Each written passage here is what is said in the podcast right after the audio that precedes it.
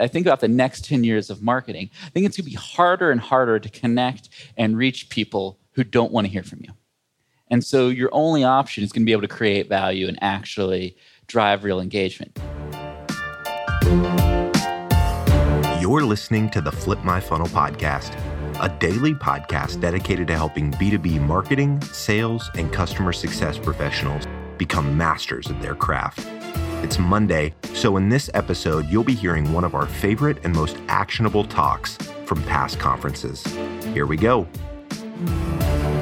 What I wanted to talk with you all about today is basically this inbound marketing thing in HubSpot. We've been cranking at it for about 10 years now, and we've learned a lot of stuff along the way. So I'll talk to you a little bit about some of the basics, foundation stuff of, of inbound, but also talk a little bit of, I think, forward looking, where we think things are going what's actually working, what are some good examples of stuff that companies are doing well, and I'll try to do that all with you guys over the next 25 minutes or so. The interesting thing that hasn't changed over the past 10 years is I would actually argue the way it's changed is trust has become far more important. Uh, you know, I think in a world where marketing automation has become far more prevalent, account-based marketing is growing, you know, it's like I can go in and I can get like my four coffee cups a week from the people who have sent them to me via direct mail. It's like, who do I know how to trust them? Like, that's a very valuable touch point. But I see inbound and creating like a value based demand funnel as a really great lead in for what the folks at Terminus uh, are doing. And so when I think about that, I think about like, how are marketers doing? On the trust scale. So earlier this year, we did a study. We have a, an awesome woman who is an analyst on our team who does research full time for us. And we did a little bit of like, who are the most trusted professionals in North America? We did this globally, but this is the North American data. And it's pretty bad. The worst thing about this to me is that the salespeople beat the marketers. The uh, Jill's like, wow, we won. Salespeople. Yeah, no. The salespeople beat the marketers. The best thing about this is if you look at the geographic cuts, the lowest person in Latin America is a barista, which I'm like, man, you guys are really like hating on your coffee. But in the US, the other thing is like we couldn't even get 1% as marketers. Like we couldn't even get 1%. We couldn't even get a decimal high enough to round up to 1%. We, we just had to get a zero. And so I think that is indicative of the landscape today, is interesting. And then I would argue your next logical question is like, why, why don't they love us? Why don't they trust us? And I think the fact is, we've done a lot of bad things. We do this. We give them literally the worst page on the internet, right? Like, there's nobody in this room that is not like, I freaking hate that page. The Forbes interstitial ad, it's like, if I have to see that 20 second countdown anymore, I'm gonna like lose it on somebody, right? And so no wonder we offend them. You know, we give them like really offensive calls to action. Like this is an exceptionally good one. And I like the passive aggressive, like, no thanks. I like my marketing poopy. It's like, like you're gonna force me to click that link to get rid of your pop up. Really? Man, like what did we do to people? Uh, the best is like this is an actual shot of my inbox which is fascinating. And the best part about this is I've just not unsubscribed to see how long this would persist. And this is continues to persist every seven days, basically in perpetuity. It's like the exact same person sending me the exact same email over and over and over again on the sales side of things, which is, I don't know, really, really frustrating. And at some point I was like, oh, maybe they'll just figure out I'm not interested and maybe I won't have to unsubscribe. Unfortunately, that is not the case. I also get really great emails like this basically every hour. I feel like my email address is in the hands of every marketing and salesperson in the world at this. And so I've just come to embrace the, you know, so, hi, my name's Olivia. I'm an online strategist. Okay, I've got something's happened there. Are you interested in several of our proven strategies for content and social media? I'm like, Olivia, this is my job. I got to know this. I don't know that I, I want your help on this one. And the best part is that it's from Phil, the senior web design, developer, right? Like this is, I get these all the time. I don't know. I, am seeing some nods. So like you guys clearly get these all the time as well. And it's just like, man, could we put a little bit more effort and think about creating a little bit more value in the world? And I think what's interesting is back in the 90s, there was a proposal to basically put a satellite into orbit around Earth that was a billboard. And our Congress, who can't agree on anything, like agreed to ban this idea and ban marketing from outer space because we couldn't be trusted, which is, uh, you know, to me like the ultimate insult in, in a lot of ways. And I think about kind of how we've gotten here. We've gotten here because I don't know, a lot of us I feel like have overcomplicated the work that we're doing. We've built these really complex flows and we've done, we've tried to rest on sophistication and the sophistication of the marketing we do instead of the value that we're actually creating for the person that we're actually trying to educate and get on board in our companies. And so I give us credit. We do them for a good reason. We do these things because we'd like to make some money. And they work sometimes. You know, like cold calling does work. Like you can call 100 people and one or two of them is actually going to pick up. Again, the problem with that is that like the rest of the folks really dislike you. That you alienate so much. Like it has gotten to the point where on my cell phone, unless you are my wife or my parents, I don't pick it up. I don't pick it up. I, at this point, I've, I've made it my one man mission in life to be the least sellable human being on earth. Um, that is what I've decided to do. And it's unfortunate that I've had to do that because of stuff like this, unfortunately. So I would argue that marketers to be trusted, we should do stuff a little better. We should do some good stuff. But even if you were just didn't care about doing good in the world, you're like, I just want to make some money, man. I don't care. Don't lecture me on this shit. Like, what I would argue is that doing marketing well and creating value actually is the most effective way to drive results. So if you use personalized, personalized web experiences, customized email, you get better results. Personalized web experiences, 20% increase in sales. Relevant emails, like relevant emails are not Olivia and Phil, and they're not mass spam emails. They're like opt in, personalized, good emails, both on marketing and sales. They drive 18 times more revenue. And what's interesting about this one is that 61% of customers say they feel better about a company that delivers custom content. They're more likely to buy from that company. And I think it's because, hey, they're actually trying. That company is actually acknowledging that I'm different and then I have specific use cases. So I think, I think that's interesting. And it turns out you just can't automate shitty and bad marketing. And I feel like that's what a lot of the world has done, unfortunately, over the past decade. We've used and leveraged a lot of technology to just take what we were doing and basically do it more efficiently. I would actually argue, in the forward looking standpoint, that it won't be possible in the future, that a lot of what we do today won't be possible. And the reason I think this is true is because we had home addresses, and what we did with home addresses, we sent a bunch of junk mail to everybody's house as marketers. That worked for a while. And then we're like, man, the phone. I can cold call, I can interrupt everybody's dinner, I can make a lot of money cold calling people. That worked for a while, both home and business. And then email came along. It's like, man, this is great. I can send super low cost email and spam a bunch of people, and that'll be awesome. But going forward, that's not going to be possible. I don't know. I think about where I spend all of my time now. I spend a lot of my time on Slack, on Facebook Messenger, on Snapchat. I know more and more salespeople, I think, are using Snapchat, right? Like, uh, Jill's uh, smiling at me. And you can't buy access. Like you can't buy the right to like spam me on Facebook Messenger. You can't buy the right to send me a private message on Slack. That's a non-transferable thing. And so we're going to move to a model where a lot of the marketing tactics that have worked in the future, quite frankly, society is evolving past. Blocker is Adblocker has a billion and a half installs, 500 million active users, doing really interesting stuff. And the younger demographic, they just don't care about advertising anymore. They'll just abandon an, a website if the advertising is too obtrusive. Consumers are skipping ads. Like, I think we know a lot of this information. We're all using these services. How many people here don't have cable? Okay. It's a good, like, 20% of the room. That's interesting. And I think that's only going to happen. And if you're like me and you do have cable, I still have cable basically only have cable to watch the Boston Red Sox because MLB TV blacks out the Red Sox feed when you're in Boston. So I essentially have to have New England Sports Network to watch my Red Sox games. Then you're what people call ad acceptors. I don't know. We've always thought about them. I've always thought about them as ad zombies. Because when I think about it, if the Red Sox game is on and it goes to commercial, I am not watching one of those terrible regional furniture company ads. Instead, I'm going to like go change my son's diaper or maybe I'm going to go make a sandwich. I'm going to, I'm not going to pay attention to those things. So I would argue that we, even though we've made a bunch of progress in the past 10 years, there's still a lot of change that we actually have to make. And I think as marketers, we're still more focused on the results we want than the value that we're creating for folks. And so this has long been kind of the inbound methodology for folks who aren't familiar with it. I know a lot of the folks I think are in this room. But it's really I don't know if you look at all the data, you look at the trustworthiness, I still don't think we're doing a good job being buyer centric. We're just not. And when I think about how to do that, I think we want to do that across the, the three core parts of the sales and marketing process. These are the problems that every company has.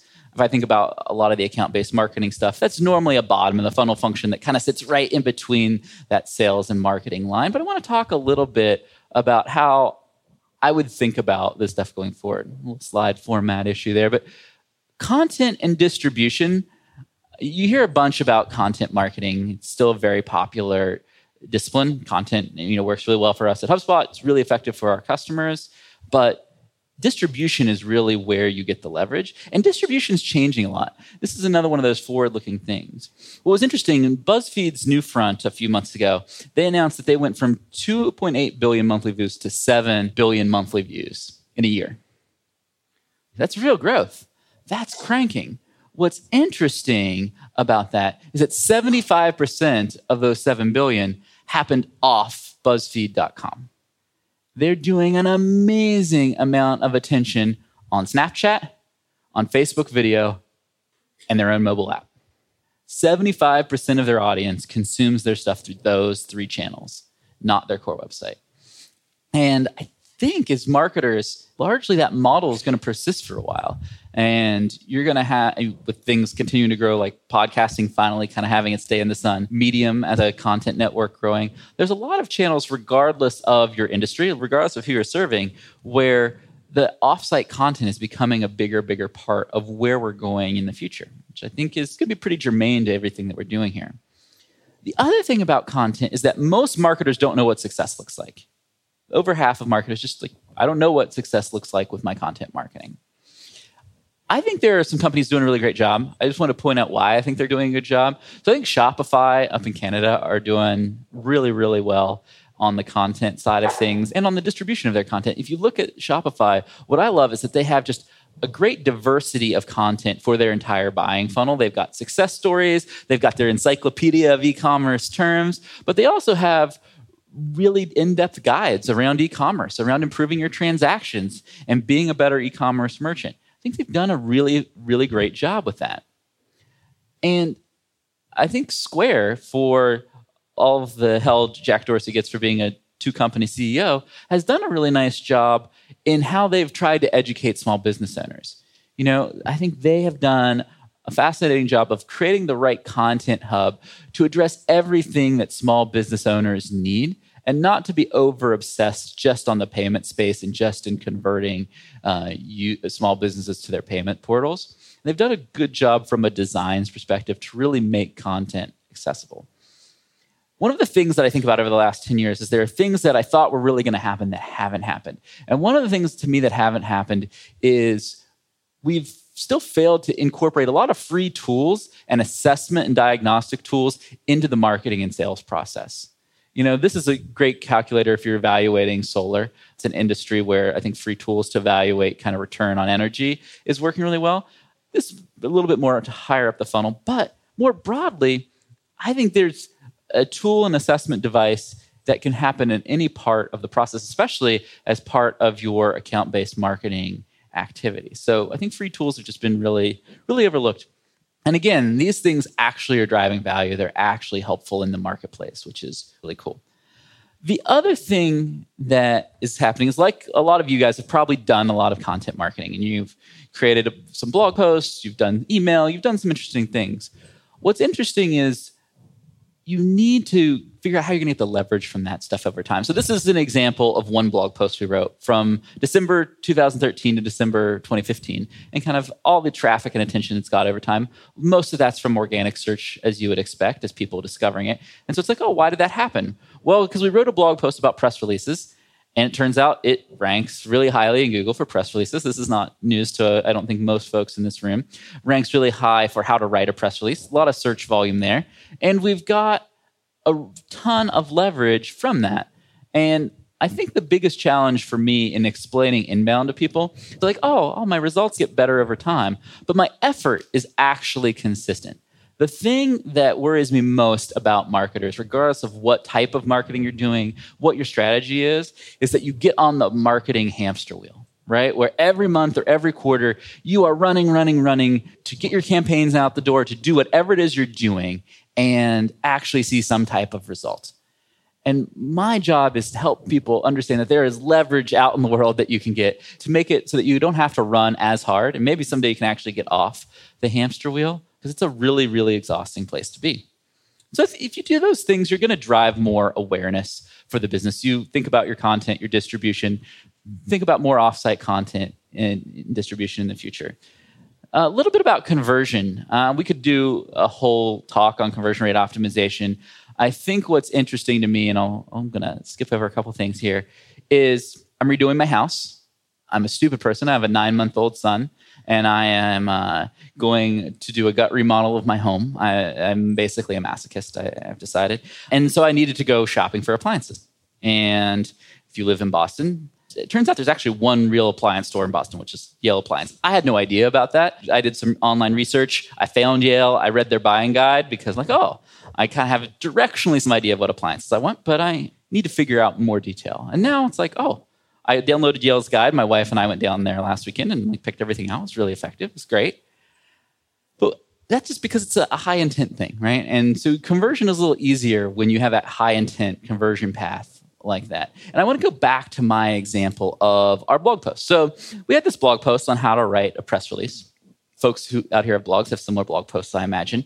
And because of that, this blog post was actually originally called something very different. It was originally titled differently, and like kind of the content that was tied to it was an ebook around the newsworthy guide to inbound public relations, which one is a terrible title for anything, doesn't really make sense.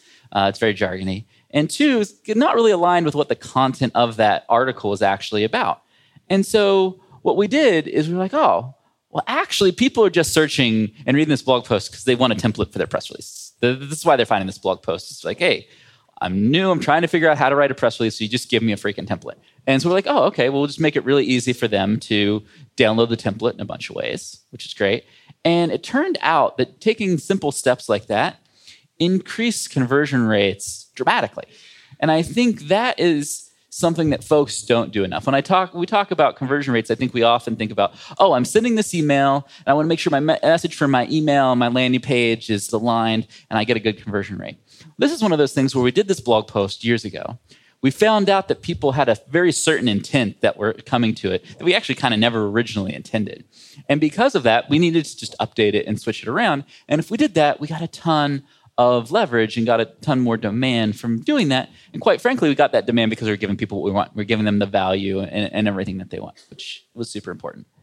And so if that's a little like very lightweight on the conversion side of things. And then I want to talk a little bit about sales because I think sales and marketing is really the key topic of today. I've been here all morning, and that's the thing that I have heard the most about. And when I think about what salespeople need, they essentially need three things. They need demand. They need some type of leads to work. They need the context around who that person is. Like, who is this person? Why would I actually want to talk to them?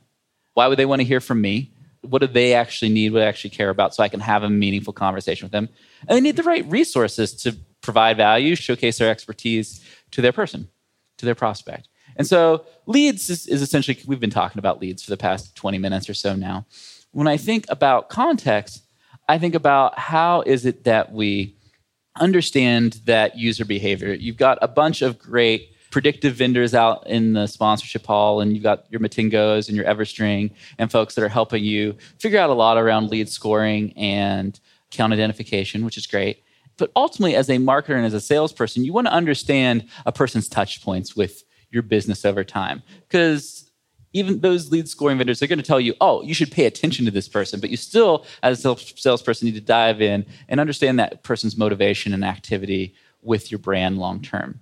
And then beyond that, you need good resources. And I think what's happened here is there's some really cool examples of awesome bottom of the funnel content. When I think about account based marketing, I think a lot of account based marketing is showcasing the brand, but it's also showcasing your real bottom of the funnel resources. And you've got folks from a few examples here. You got Zendesk, who have done a really awesome job on their at a glance case studies, testimonials. This is their box.com case study. I really liked the high level numbers. If you're somebody who's, you know, an account that's coming here from a maybe a retargeting ad or something like that, you get right to the point really quickly here, which is great.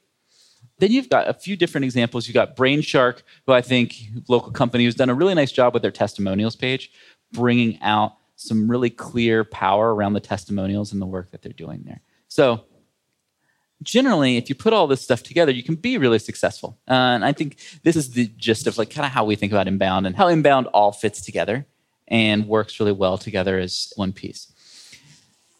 I want to say to you all that I think the market is changing immensely. And the market that we sat in five to 10 years ago is a very different place from today. When I think about 2016, it reminds me a lot of 2006. In 2006, some interesting stuff was happening. You basically had YouTube taken off, Twitter was just getting started, right? remember 2008 was really the first presidential election where social media and the web really started playing a really pivotal moment. And Facebook was kind of graduating from being a college only tool to being a mass market tool. And it created a lot, it was technological innovation that created a lot of opportunities for marketers to engage with people in new ways. I think the same thing is happening today. If you I think you're an objective observer of the marketplace, what you see is there's a ton of technological shift. You're seeing artificial intelligence and machine learning really gain in popularity and prevalence, and we're starting to get a lot of that stuff figured out in a way that just we couldn't have done a few years ago, and that's going to work its way into marketing pretty quickly. The, the next thing is you've got augmented reality, virtual reality playing a really big role in probably the future. Uh, you've seen Pokemon Go as much as some people in this room probably thinks it's stupid. What it is is the entry point to getting the world okay with augmented reality, getting people comfortable with merging their offline and online experience. And there's always that breaking point in a technological trend that you kind of point back to, and like, oh, that's when it happened. It still took a few years after that, but that's really when it all started, when it all happened. And so for me, this is an incredibly, incredibly exciting time to be a marketer. I think every year I felt like it's the best time to be a marketer it still holds true because all of this changing landscape is really, really fascinating. We're at a cool spot with a lot of the work that we're doing has been around for a few years, and we're starting to get a little comfortable in the marketing that we're executing. I think it's going to change a lot over the next decade. I'm excited to watch it change. And uh, now I'll take any questions that anybody has before. I'm the guy saying between you and lunch, so if you don't have any questions, I won't be offended. I know people are hungry, but if there's any questions, I have to answer them. Hi, yes, sir. Uh, this is Nikhil from MathWorks. I'm a senior product marketing manager, and great awesome. talk. I just had a quick question on your slide where you showed uh, the leads versus the blog posts, and yeah. there was a point where the lead inbound leads just shot up. What was the exact reason of? So, so that chart we can we could go back to it, and it'll I think be available after that. It really showed volume of content to leads, and so what normally happens is if as you start doing content marketing, you start creating content you have got a handful of posts and that really doesn't change anything. Like you're not on google's radar. They're not crawling your site any faster or anything and there's not enough content for people to really discover you. It's really once you get over that kind of 50 or 100 posts range that's when that inflection starts really ticking up where basically you've committed to blogging and you've done it regularly for you know six months or so that's when you start seeing that real uptick. And that's really what that chart even though your effort that whole time you know you've been doing a couple posts a week right? And so your effort's been flat over that time you start getting results as you have more content out in the marketplace. Yeah and i was also curious uh, whether there was any change in the content for your blog posts which resulted in the increase of your leads yeah, so uh, there's a couple of things there. One, your content's always going to evolve, like the new content you're creating, and then there's also going to be revision of like past content, which was kind of the example I I laid on the search side of things. One of the things I think we fail to do is understand what pages of our core sites or of our blogs are getting a lot of traffic. And maybe it's some page that we've completely ignored and forgotten from like two years ago. And it's like, wow, for some reason this page is getting a thousand visits a month on this particular keyword, we really should overhaul that page and update that page to be reflective of that demand, of that interest around that topic. And that especially goes with the positioning of your product pages and a bunch of stuff on the product marketing side of things as well. Hi, I have a question. So, as more and more millennials are getting into the decision making positions, yeah how do you think marketing is segmented into like uh, and i work for ibm i always have yeah. almost two thoughts right like one ibm which is more traditional marketing and trying to shift into more into new ways of marketing How do you see this is going to play? Because uh, do you think we would adapt to two methodologies, or do you think it's going to converge at some point? Well, I don't think they're going to put up with the shit of the past. Personally, for me, one of the things I think about here is I look to other places on the globe. Like for me, like Japan, Southeast Asia, Asia in general, has always been a really leading area in terms of adoption of technology and how things are going to work and how social norms are going to kind of shift. You know, they were early in messaging. Line is really big over there. WeChat has done an incredible job over there. What's interesting to me is like we're opening an office in Tokyo and we've had a marketer on the ground there for a little while, but we just started hiring salespeople. And our marketer, they would get requests for demonstrations of our product and they wouldn't get them via email. They would get them through Facebook Messenger or Line and so I think that is what's going to change is that the buying process, uh, you know, is what the buying process is. And it's kind of around your go to market. But how the channels in which people want to interact with that are going to change immensely over time. And I think that's what where millennials are going to drive a lot of this. It's like, hey, this is where I am. I want to just do both personal and business interactions in these things. And that's part of why, you know, I think something like Snapchat has become so popular is because the lack of discoverability, they can kind of have much more control over who they're interacting with, the way they're interacting, and they can have their whole social graph in one place where like maybe in Facebook or Twitter, they're a little bit more fragmented on who they actually interact with there. Thank yeah. you. Yeah, absolutely. Hello. Hello. Thank you for the presentation. Thanks. Um, I have a tricky question. How, I love tricky questions. It's fantastic. I probably do, won't have a good answer. How do ABM and inbound fit together? And do they? That's a good question.